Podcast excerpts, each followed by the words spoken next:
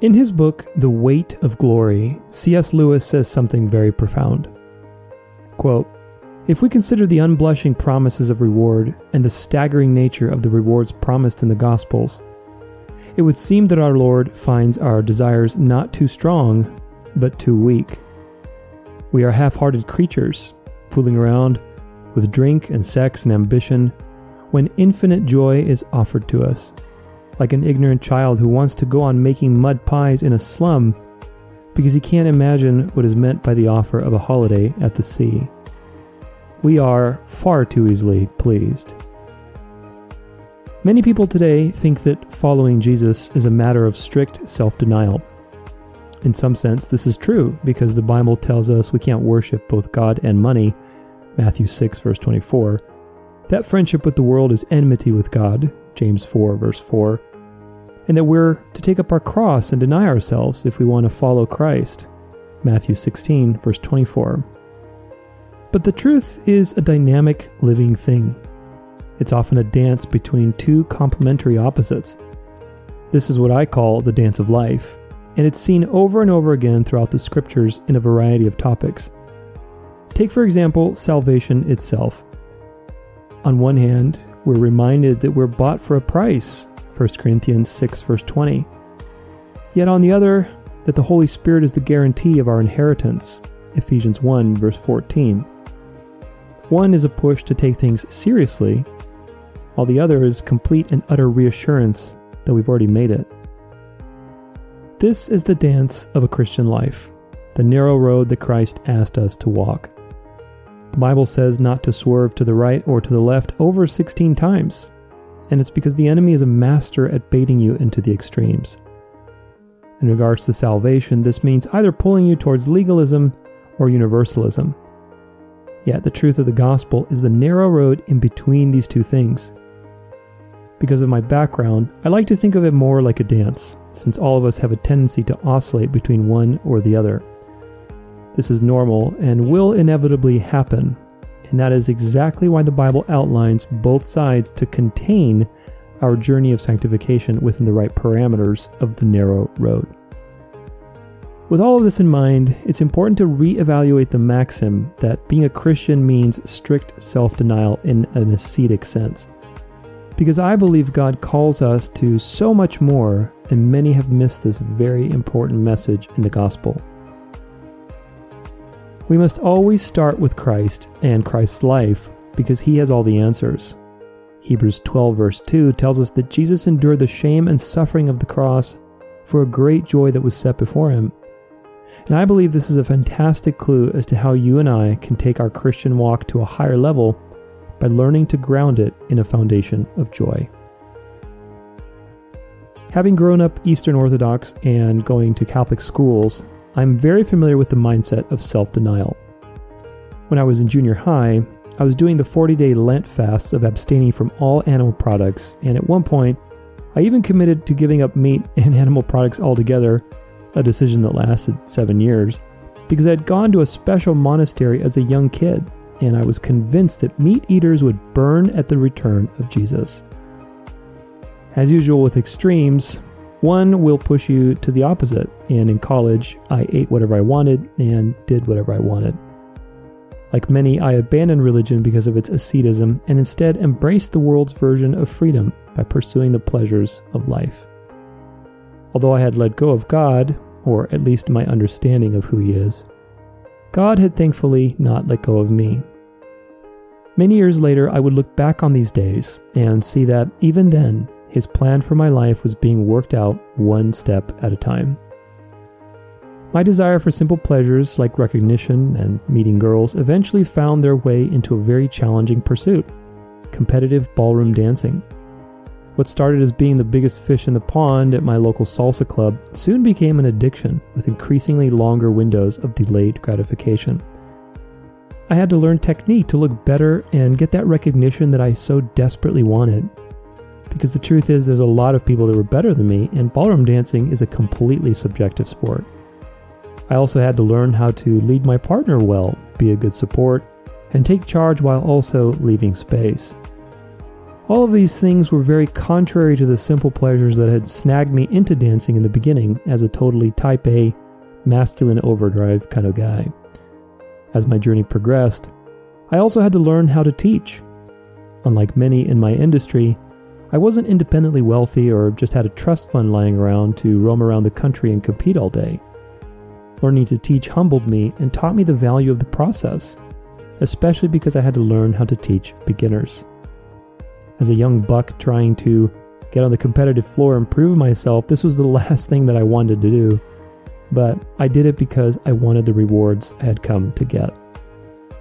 Little by little, God slowly moved the carrot farther and farther away until one day I found myself sick of competitive dancing and all the things that had originally drawn me to it. Instead, I loved practice. I loved teaching. I loved helping people see how dance related to their life I loved healing people's life wounds through dancing, and I loved talking about how to perform better in partnership by learning the principles of dance. These delightful pleasures, which I didn't even know existed at the beginning of my journey with dance, were purchased through many challenges, self denial, and sacrifice. In a similar but higher way, I believe this is what God calls us through the gospel. He calls us to live a life of infinitely unfolding joy through the discovery of who He is, what He does, and what His plan is for us as His children. These are much higher pleasures than the world can ever provide for us, but they must be nurtured through the often difficult journey of taking up our cross. Just as Christ endured the cross for the great joy that was set before him, so too must we treat his command to take up our cross in the context of such joy. Our suffering in this world, as well as the self denial we are called to, are ultimately what God is using for the good, so that we are conformed to the perfect image of His Son. This is what's on the table and what lies on the horizon. In this state, our ability to enjoy what God has made and who God is will be perfect, which means our joy will be complete and incomparable to anything we've experienced or will experience in this life. It is all about joy, delight, and absolute pleasure in the most godly sense of these words. Most of us know from our own lives that it is human nature to drift either to the right or to the left. Either we drift to a performance based relationship where we feel we need to do things to please God or to serve Him in order to be approved of, or we drift into taking His mercy for granted so that we do whatever we want. This is why connecting our joy to taking up our cross must be navigated so carefully. My goal here will be to show you that God being glorified, our joy being perfect, and life being a trial are all related and part of the same thread. With this in mind, we must never forget that it was because of great joy that the cross was ordained. For Christ, that great joy was delivering the people his Father had chosen to give him out of the world a kingdom of priests that would delight and love his Son for all of eternity. What a beautiful picture of love in so many ways. This is why I believe when we look at the cross, we can see the inexpressible love between an eternal Father and his eternal Son. As those who receive the Holy Spirit, we are wrapped up in this eternal love, and it is the source of our joy both in this life and certainly in the next. Why all of this matters is that we can easily lose touch with the reason for our relationship with Christ, which is ultimate joy. There is no greater joy than the joy that God has within Himself through the interpersonal relationships within the Godhead, namely the Father and His Son, as well as the Holy Spirit. This is perfect, infinite, pre existing, causeless, eternal, and omnipresent joy. This is the kind of joy that led to the decision to bring a world into existence at the ultimate price. And it's the joy that motivated Christ to endure the absolute shame and brutality of the crucifixion. It is also the joy that is on the horizon, which is the end declared from the beginning, spoken of in Isaiah 46:10, that all things are being drawn to. Without joy, our lives are stale, and in the same way, creation could not exist were it not for the unbelievable and indescribable joy that underpins all that God does. This is why the Gnostics, who believe that the Creator is essentially evil, are wrong.